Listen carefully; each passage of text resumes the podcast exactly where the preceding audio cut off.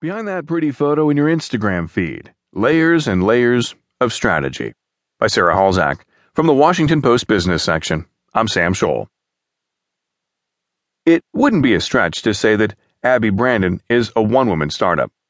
With her blog, District Dress Up, and related Instagram and Twitter feeds, Brandon is making money as a social media influencer, with brands paying her in fees or free products to wear their clothes and accessories on these platforms.